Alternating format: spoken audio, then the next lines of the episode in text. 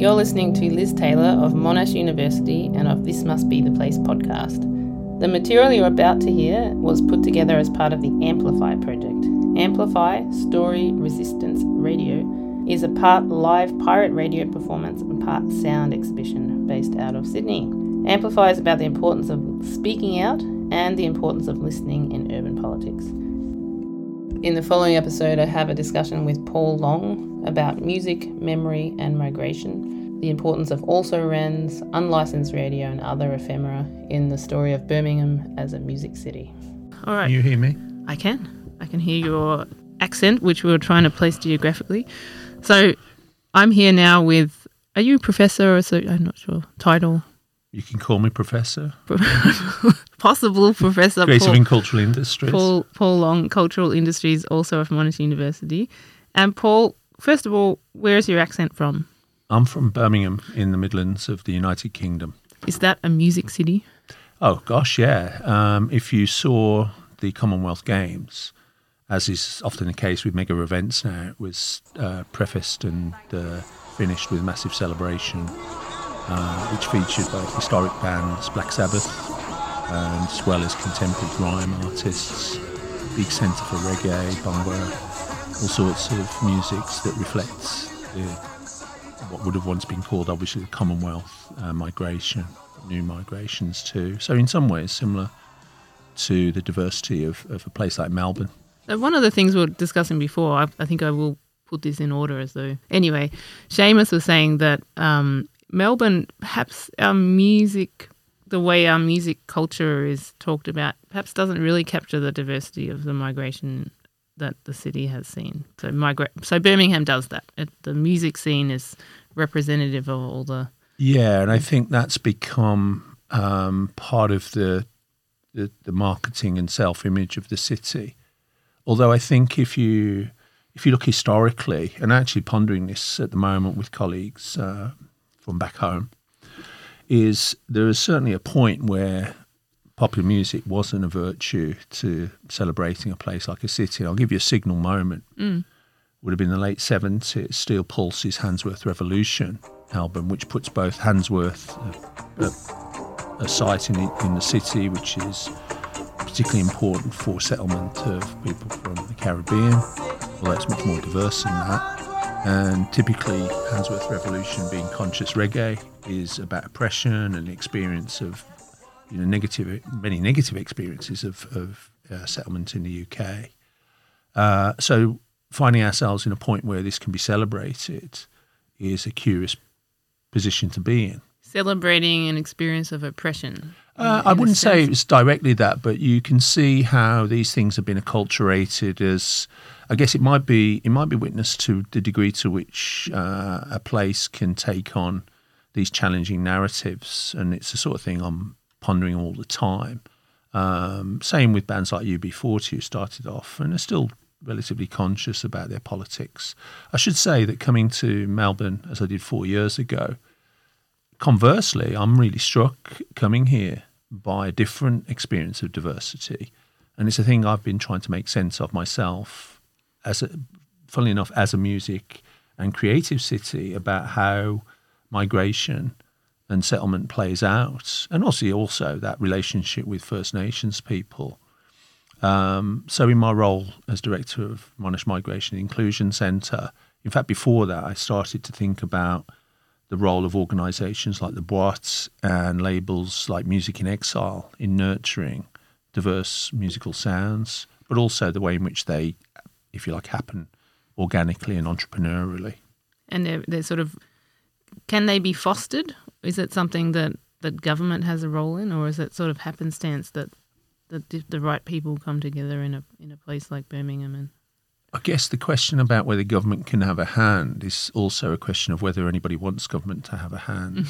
yeah, the, the, not everyone's on the same no, page there. no, sure. and despite, I mean, your question in response to my point about Birmingham, suggested perhaps that it was at ease with some of these uh, more tendentious uh, perspectives from the past, which I don't think is the case. And even now, you know, if you celebrate grime music, which can be pretty challenging in its reflection upon, you know, marginalisation, urban violence, you know, particular types of perspective on, on contemporary living.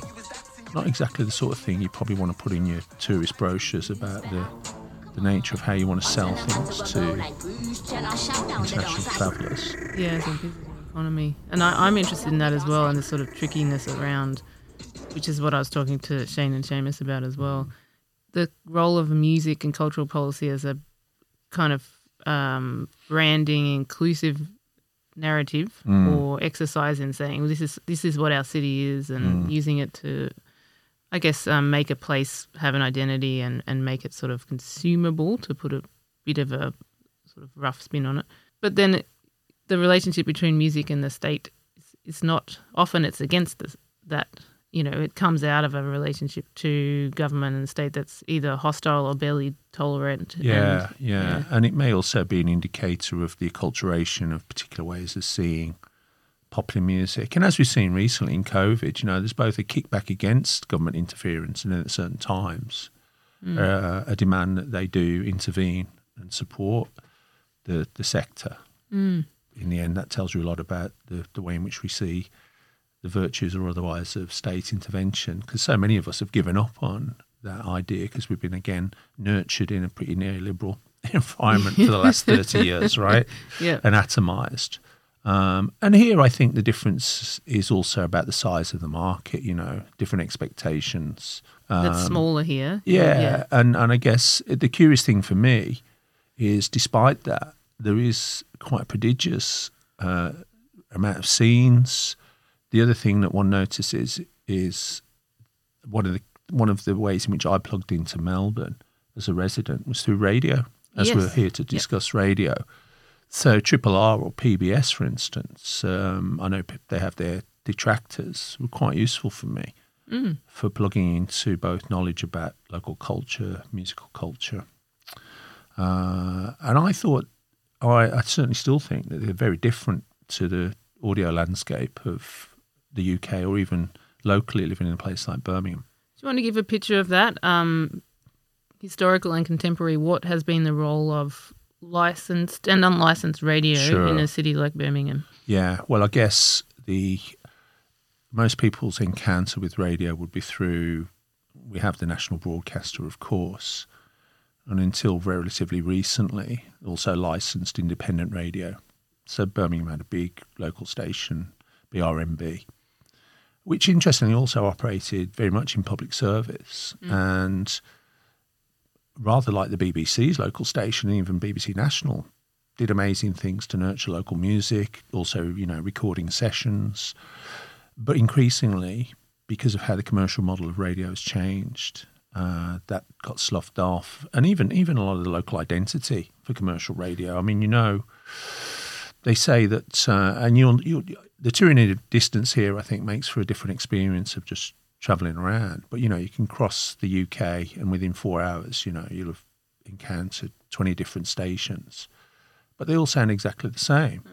You can drive around Melbourne and hear loads of different stations, and they all sound relatively different, right? And the programming can be very different. I'm not saying it's necessarily good programming. Um, it can be quite challenging to really plug in, and some of it's a bit habitual, maybe even lazy. The in the, the context of the UK, the thing to recognise is that the dominance of licensed radio. First of all, we we have the term pirate for unlicensed radio, largely because, at least in the UK perspective, its association with this attempt to break the BBC monopoly in the mm. 60s. So, you know, these stations would, or unlicensed stations, would broadcast on ships from So outside literally of. boats. Yeah, yeah. boats. Yep. So, Did they self-identify as pirates? You know, I'm not sure if it was self-identified or it's one of those tabloid terms. And one of the problems is it's one of those terms that obfuscates the meaning of these mm, things. Mm.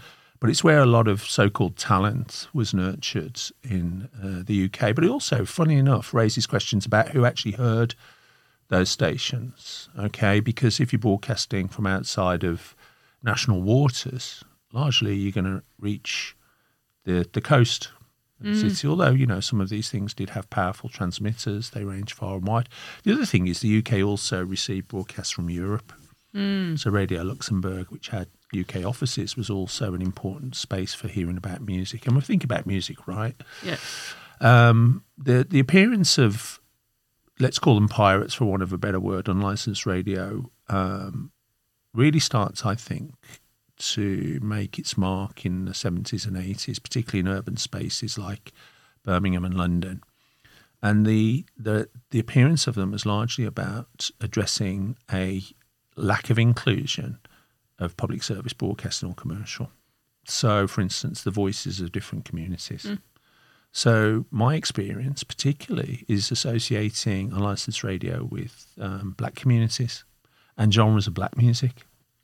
So, and and the interesting thing about both being a listener and to some extent, you know, being interested in a scholarly policy way, was the way in which they gave you access to both um, music, which wasn't really being broadcast, uh, the voice of presenters, and you know the cadences of what I think Katie Moylan, a colleague who studies uh, radio, talks about accented radio, and in so doing, because they weren't public service as such, they also connected to other aspects of um, uh, the economy. So you get a lot of adverts for the very stores that would sell the music. Often they were a front for labels and stores, right?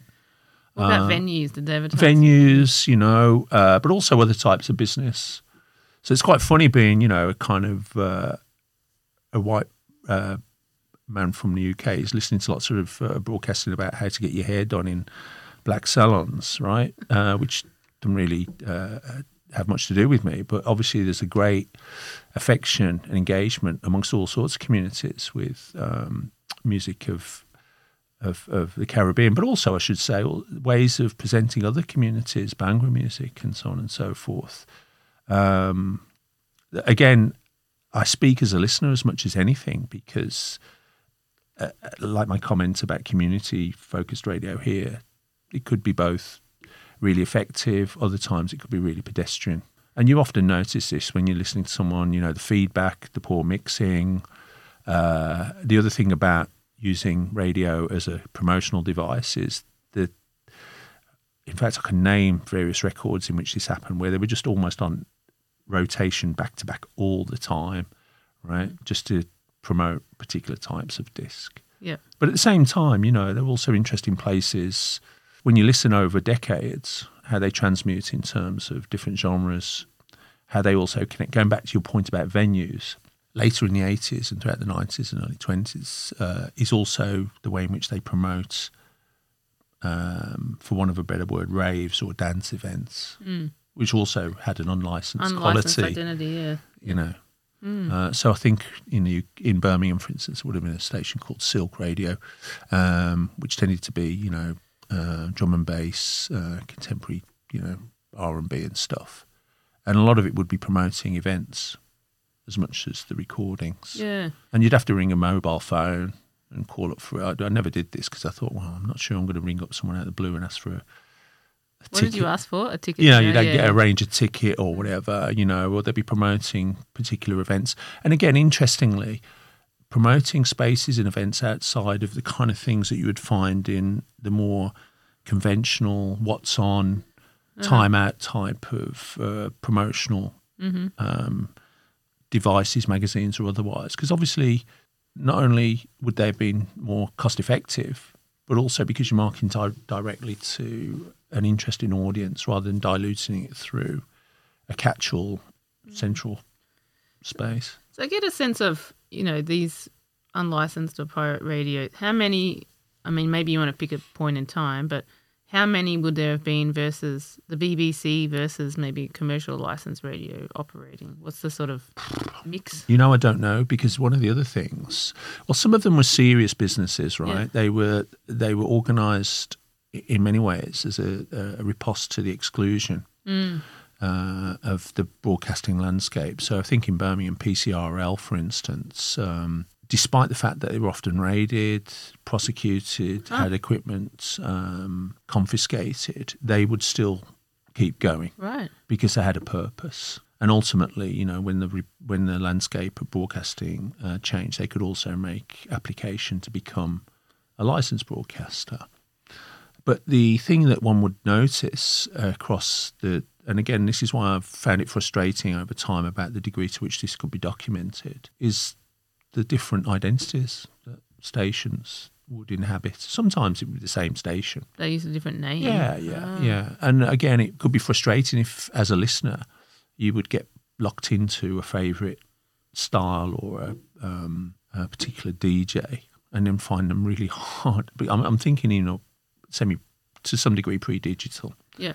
age, right? So, you know, trying to plug into this is itself, again, as a media historian, I'm fascinated by the fact that this genuinely ephemeral moment Yeah, that's what I'm getting. It's like even then, that sort of at the time. I mean, how would you find the right Yeah.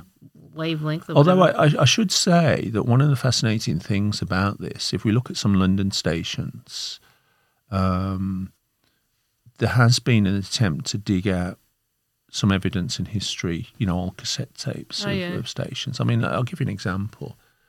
A character like Gilles Peterson, who I know is quite popular as a DJ when he comes to Melbourne, who still broadcasts for BBC Six, runs his own Brownswood label. In fact, you know, is part of Worldwide FM, an online station. Occasionally digs out old tapes from um, the early eighties, right? Um, of tapes of radio broadcast. yeah, yeah, and again, that would have been you know tower block radio.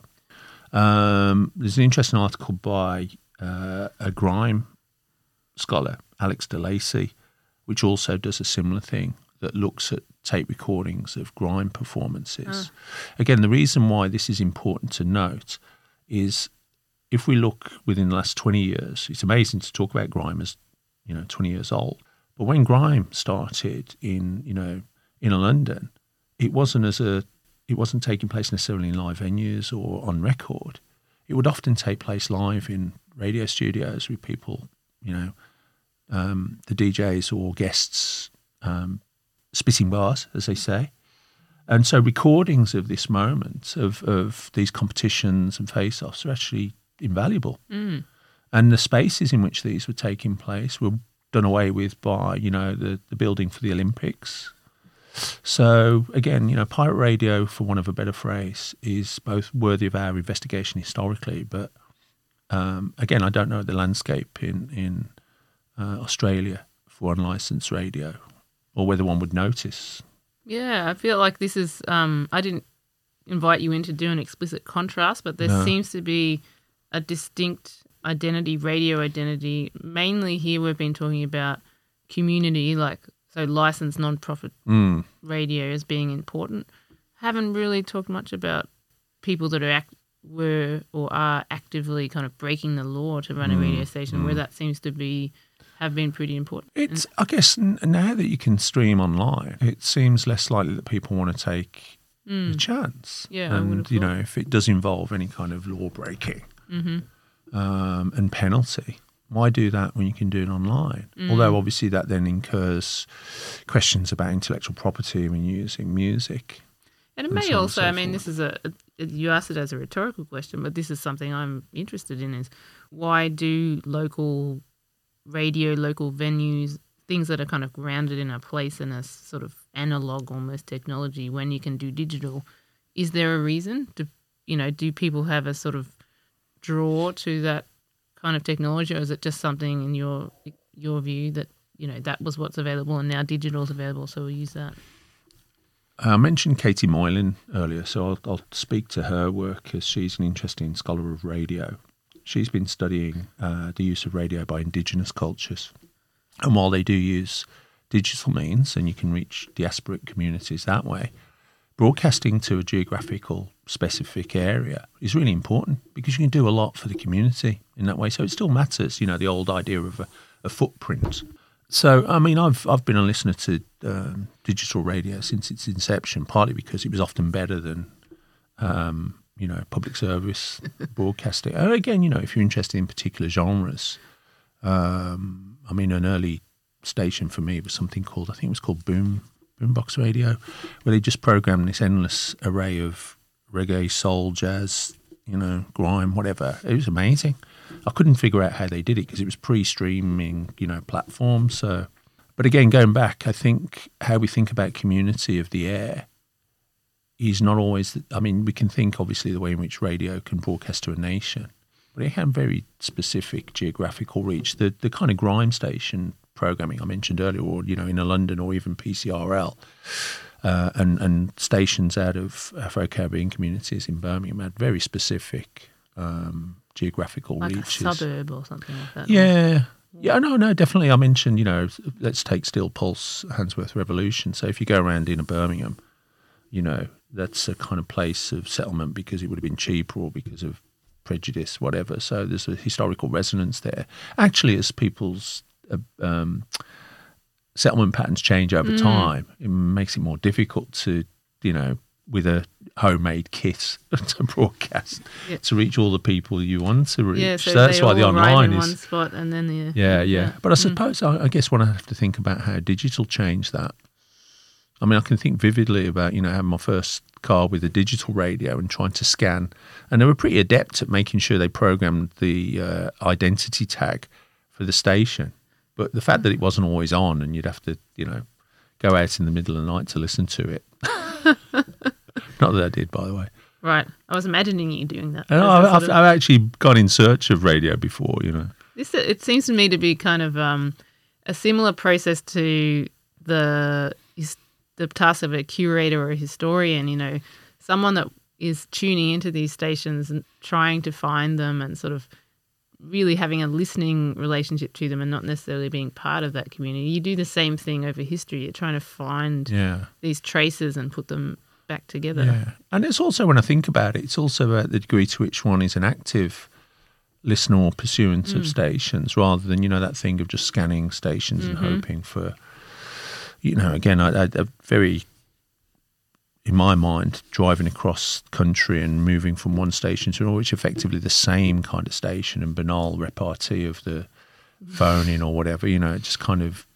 It's a wonder we don't crash more often because of it, but and then if I think about, for instance, driving on the Peripherique in Paris, sounds really exotic, but you know, usually getting lost, and then actually across that dial, encountering twenty or more stations of entirely different character. Mm. I don't know if they would have been unlicensed, but Huh. you know, again, reflective of quite a diverse uh, set of communities and geography, right? Yeah, and it's sort of the same. Like a lot of the tourist experience is is this sort of tension between wanting to go and find something different, but then also wanting to understand. You know, I understand this restaurant, I understand this television channel, and so on. And so, to different people, they're looking for the kind of big scale, global, familiar place and sound, and others that's that sort of local thing is what. Mm. I found it much easier to plug into Australia through radio Mm. than television. I think. I think that's yeah, probably reflective of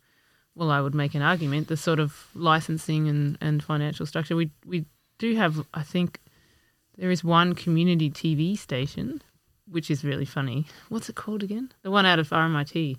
And they used to have in the middle of the night you could just watch a, a, a live shot of a goldfish bowl. Oh, nice. And that then a lot of really interesting characters did their own shows, but there wasn't radio. There's not the equivalent of radio having Yeah. a lot of things. I think there's a reason for that. I want to Didn't go Channel back. Seven nick that idea as for the Yeah, part of their programming, right? They probably directly milked it. I think some of the people from Channel 31, that's it, they went on to become big name stars. In fact, a sort of depressing process of going from that environment to corporate television. Hmm. I wanted to backtrack a little bit though to say what you've described as the B- of the BBC and the national radio being, you know, all similar in the past and perhaps now.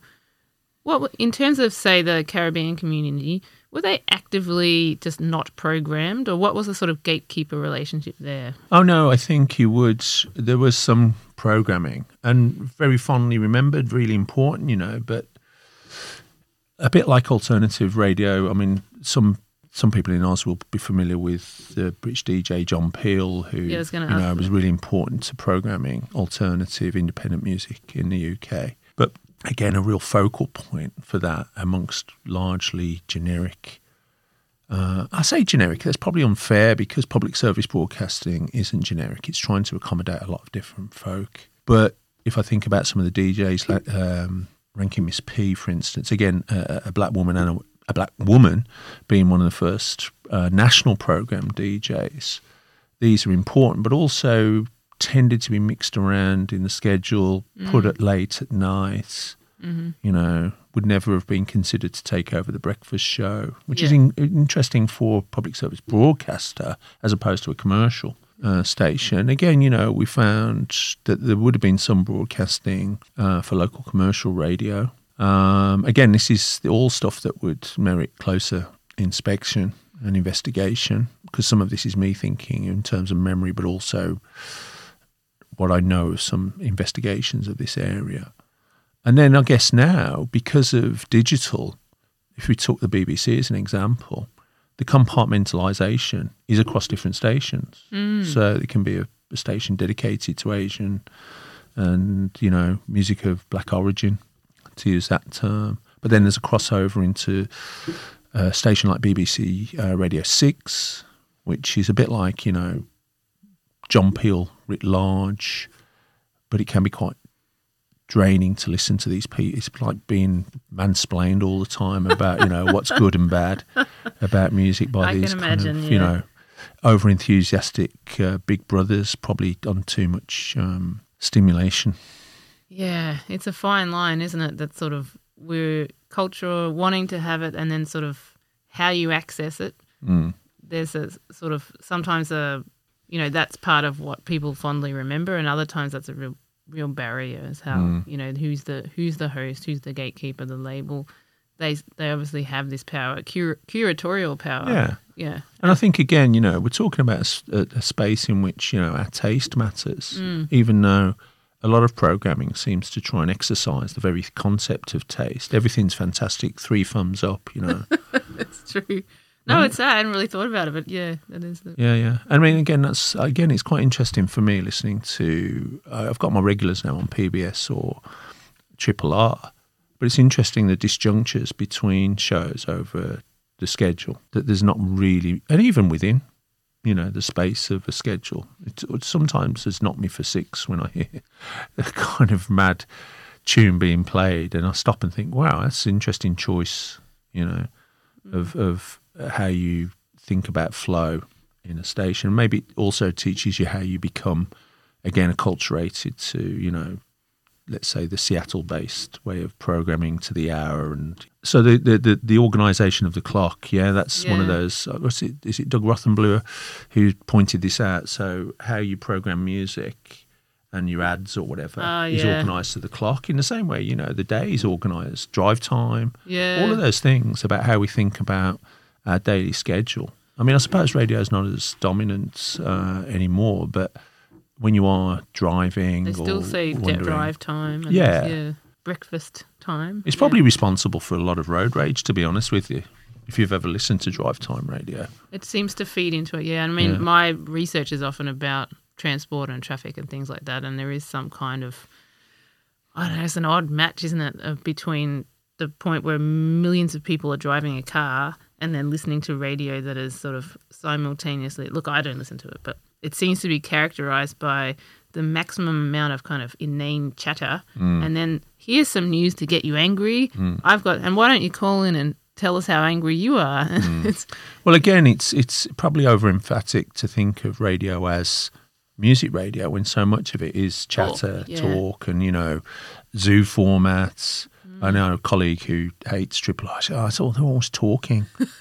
you know, Yeah, that's true. Yeah, I mean this this particular interview and the the pirate ready part is, I guess I'm focused on music, but radio is just as much about talking. Yeah. So, yeah. But again, you know, hearing different voices, different accents, even people not doing that kind of mid Atlantic slick spiel is also interesting. That's the interesting thing about unlicensed radio, I think, is the degree to which I guess we I mentioned earlier how it could be bad radio.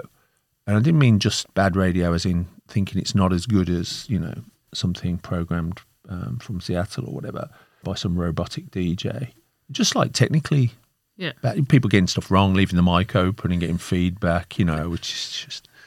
But on the other hand, you know, amateurism is is pretty noble as well, right? So again, having that, I remember once distinctly being at work. I used to work for this um, book company at home, and they listened to like local um, pirate radio all the time. And two of the DJs just got absolutely wasted drinking whiskey on air.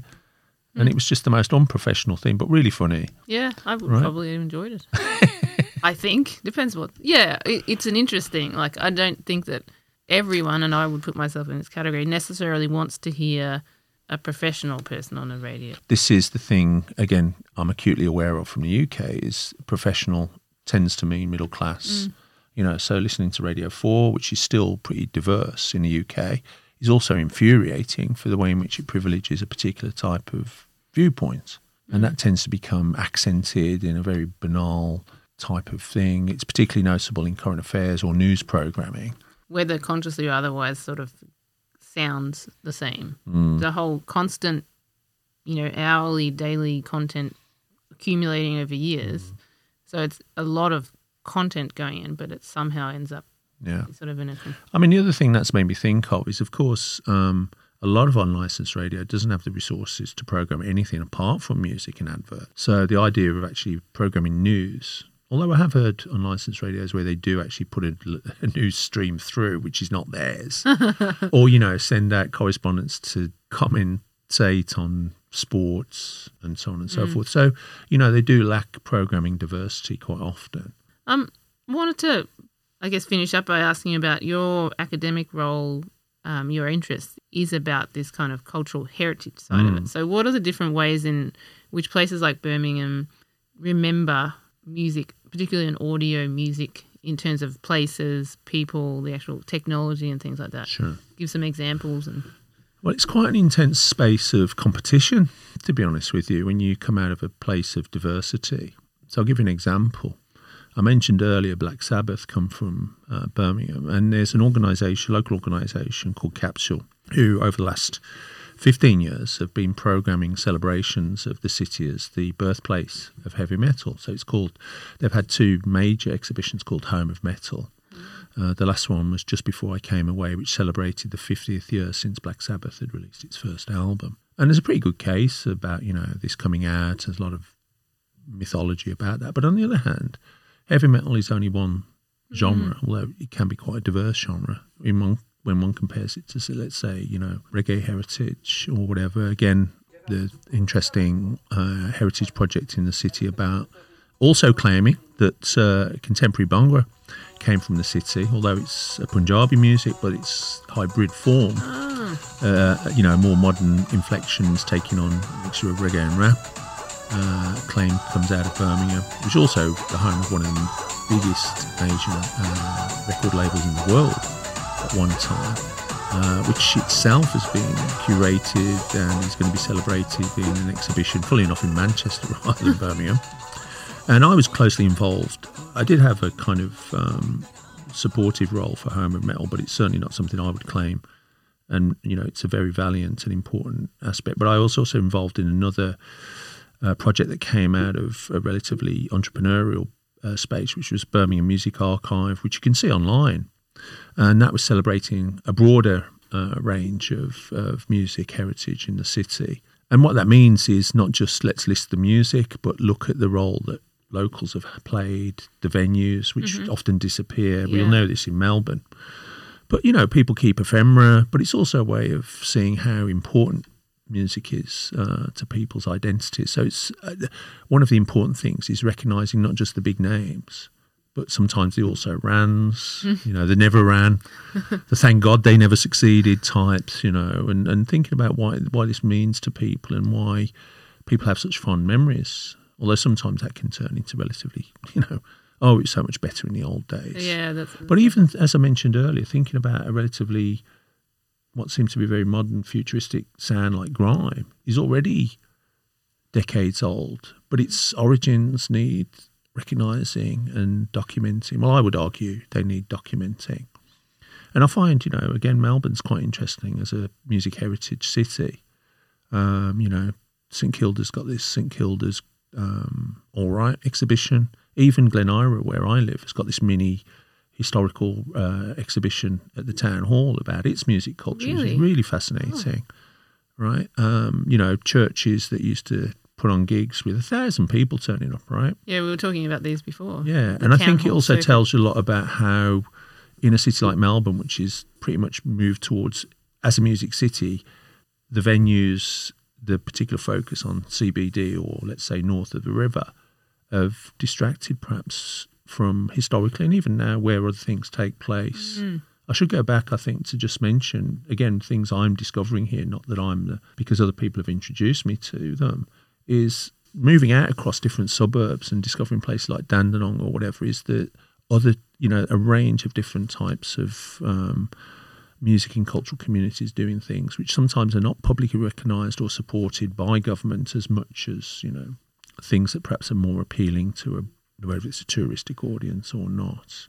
But I mean, I argue heritage is important, but some places, you know, contemporary musicians sometimes get a bit irritated by focus on the past. Yeah, I was going to ask that as a, as a point as well. It, there is a a sense or a risk, I guess, that once you start talking about, you know, the birthplace of the heritage and it's got a little bit of the touch of the, um, is there, there's a nasty word for, you know, acts when they come back and do a kind of reunion tour. Mm. It's it's kind of like at the expense of whatever's happening now. Sure. So, Even even older acts, you know, I mean, st- who are still going, are still burdened with an expectation that they will yeah. play the hits. You know, if you go and see McCartney, are people really going to want to see, or they're going to be barracking for a full set of McCartney three? I mean, personally, I, I really I like not, artists. well, I, I like it when artists are still doing new work, right? I mean, hmm. I suppose you think like McCartney does, Neil Young, you know, loads of artists do this kind of thing. But the the longer you go, the more you're burdened with your own standards, your own repertoire. But the same happens to places, you know, and the Yeah. again, the curious thing about music heritage, which I've also been interested in arguing, is it's closely aligned with, you know, the music business. Mm. So, unlike a lot of other fields of heritage activity, when the David Bowie exhibition toured the world, it also did a lot for his catalogue. Um, and the music business is involved in a lot of repackaging and curation and promotion of, you know, the importance of stuff from the past, which largely means digging out a pile of old crap and telling us it's really culturally important. And then they, yeah, so there is a kind of cynical read of it, then then they they benefit from it. But Yeah. again, you know, you could say the same about, you know, literary history, about the digging out. Of, of- I'm making a leap here to compare Shakespeare with uh, Dylan or the Beatles, but, you know, people are always interested in fragments and offcuts and drafts of, you know, the great works. yeah, yeah. So people seem endlessly fascinated by, you know, Dylan box sets and Beatles outtakes and what have you. Yeah, and sort of sense of uh, I don't know. That's got that you know touch of genius thing. It's like this is the you know everything they touched was sort of gold. That's a particular kind of way of telling history and obsessing over that, which I guess But it, has a wide appeal. And then there's I guess it's it's a different, but there's something aligned about the kind of people that know every obscure band from you know Birmingham in the 1980s or something. But the same here, I think. You know, I mean, my colleague at uh, Griffith, Sarah Baker, has worked with uh, people like Zelmarie Cantillon and others in places like Wollongong and dug out their history. You know, the Steel City sound, and then you see this happening in ventures across Australia, places like Adelaide. Next year, we've got um, 60 years since the Beatles toured, so we're thinking about how to mark that occasion and think about what's the specificity of the Beatles here. Sometimes it's a nostalgia fest. Sometimes it can be a really interesting way of getting people to dig out really meaningful uh, memories. You know, because what Australia was like 60 years ago is clearly slightly different to how it is now. Yes, that that you're So caref- carefully understating how, how different it is. So, and that's uh, music is a way of music history, and music is a way of Yeah. understanding that. And those those bands coming, I don't want to just point at an Anglo band like the Beatles, but you know, you go around um, Melbourne. If you look in different stores or restaurants, you'll see posters of artists from loads of different uh, destinations, not just locally grown, but who will travel internationally. Who are pretty accomplished professionals who will come and play to you know audiences of Afghanistani uh, communities, Iranian. You know, you go around uh, Elsternwick and find really interesting um, productions around Jewish comedians um, or musicians, so on and so forth. So it's quite a, an interesting space to learn about the communities in which we live. That's true. Yeah, and I saw it. I can't remember the name, but some German friends of mine sent a poster like just shock and sort of a sense of slightly um, not exactly happy about it. Some because there's a version of country music I think in Germany that Mm. Germans sort of some of them find it embarrassing. And one of these artists is touring in Australia, and they're a bit like, "Who would have thought it here?" But there's a market for this. Wow, and that's sort of a yeah. Maybe that's the sort of generic comment I would make. Music, despite digital, despite global, these kinds of things. It is a little bit of a reminder, firstly, that things change, the place you live in change, and also that there's just a lot of people out there that aren't you. You might, if you listen to a single national broadcaster or corporate broadcaster, you can sort of manage to not think about that. But if mm. you sort of even take a slight interest in different radios, different histories, and mm. you, you do, whether you like it or not, and as you say, sometimes it's bad, but it's just a reminder that people eat, listen, have mm, different tastes. So As you say, though, you know, they remind us of different communities. One of the stories I've been told is that um, traditional Greek music is better preserved in Australia than it is in Greece because of the obviously the settlement, but also historically before the digital, whatever, how divorced communities can be from the changes that happen to the place that they originate from, or their you know parents or their grandparents originated from. So the nature of change and preservation is quite an interesting one, right?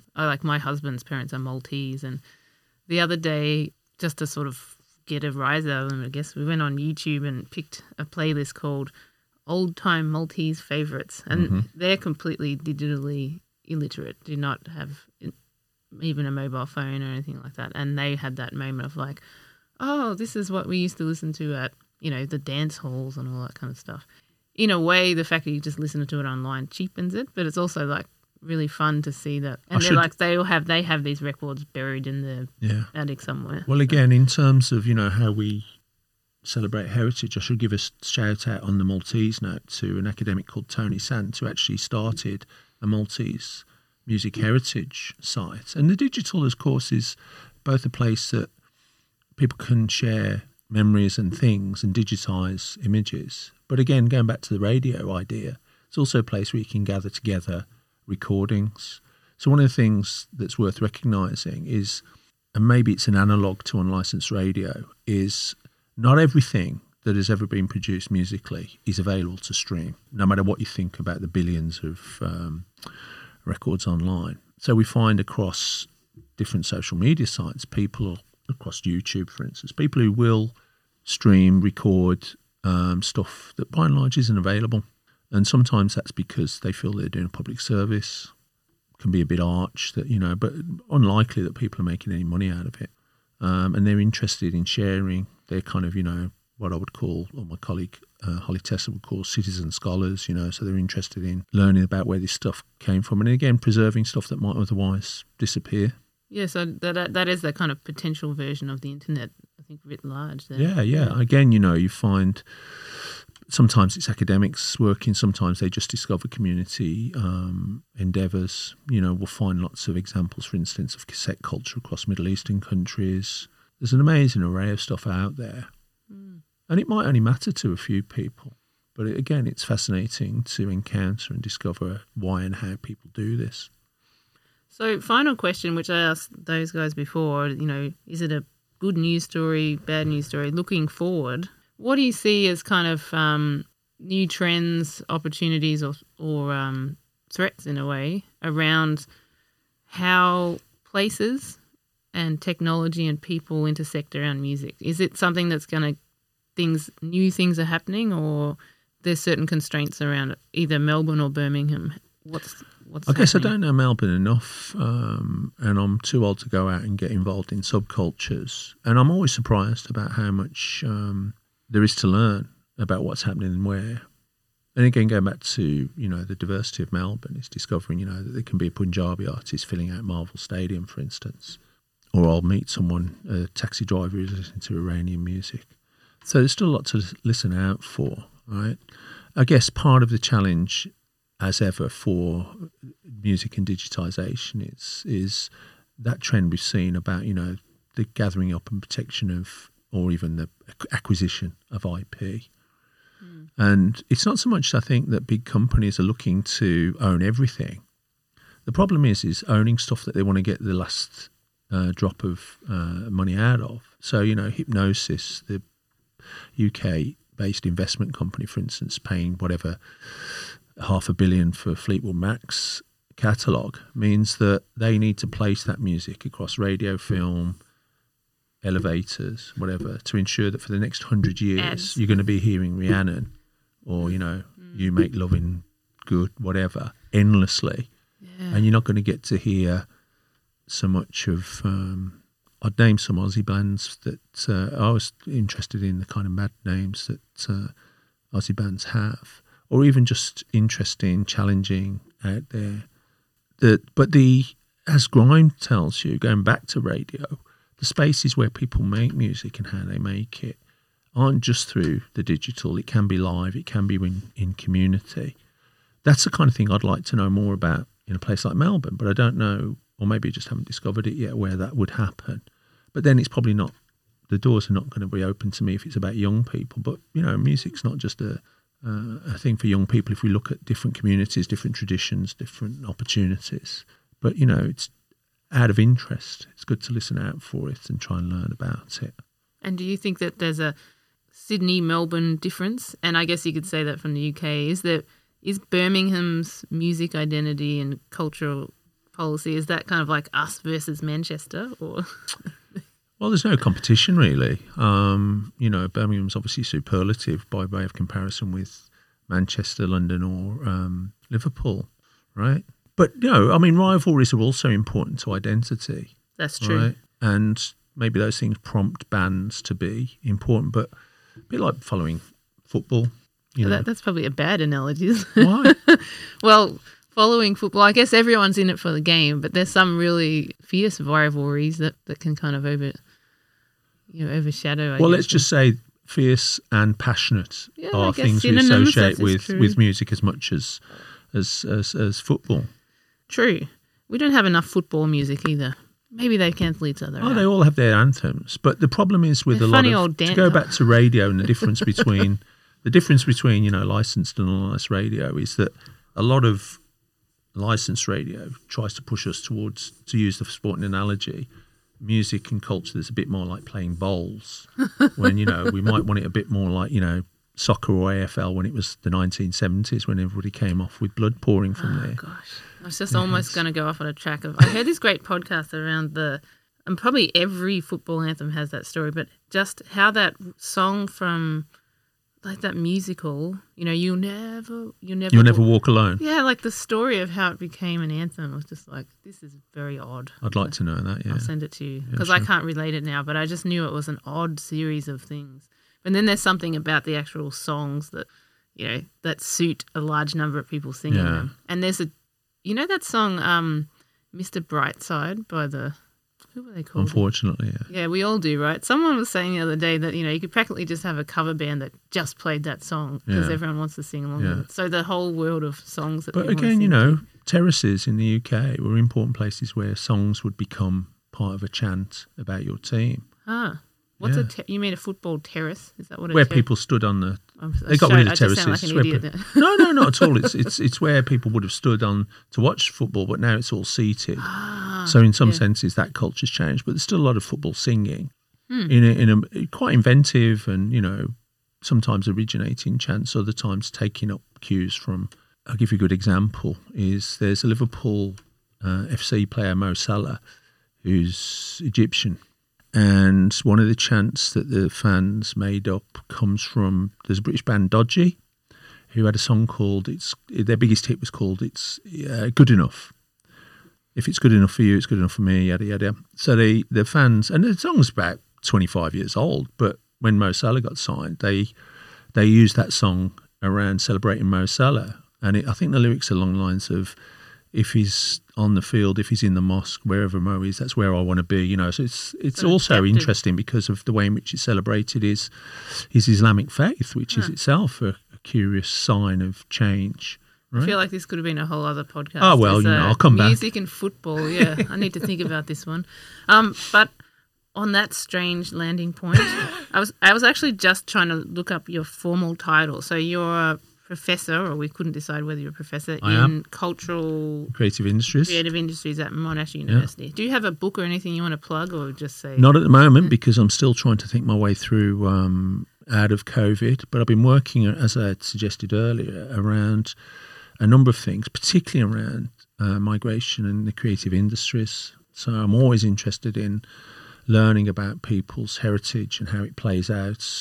Sometimes it's about barriers to entry into the sector. Other times it's about being entrepreneurial and you know making things happen. So since I came here, you know, going and meeting the people in Music in Exile or the Boîte and all those places, people behind dance organisations, is what's feeding into the research I'm doing at the moment. Great. Okay, thanks for joining me. You're welcome. And, and I'll press. Oh.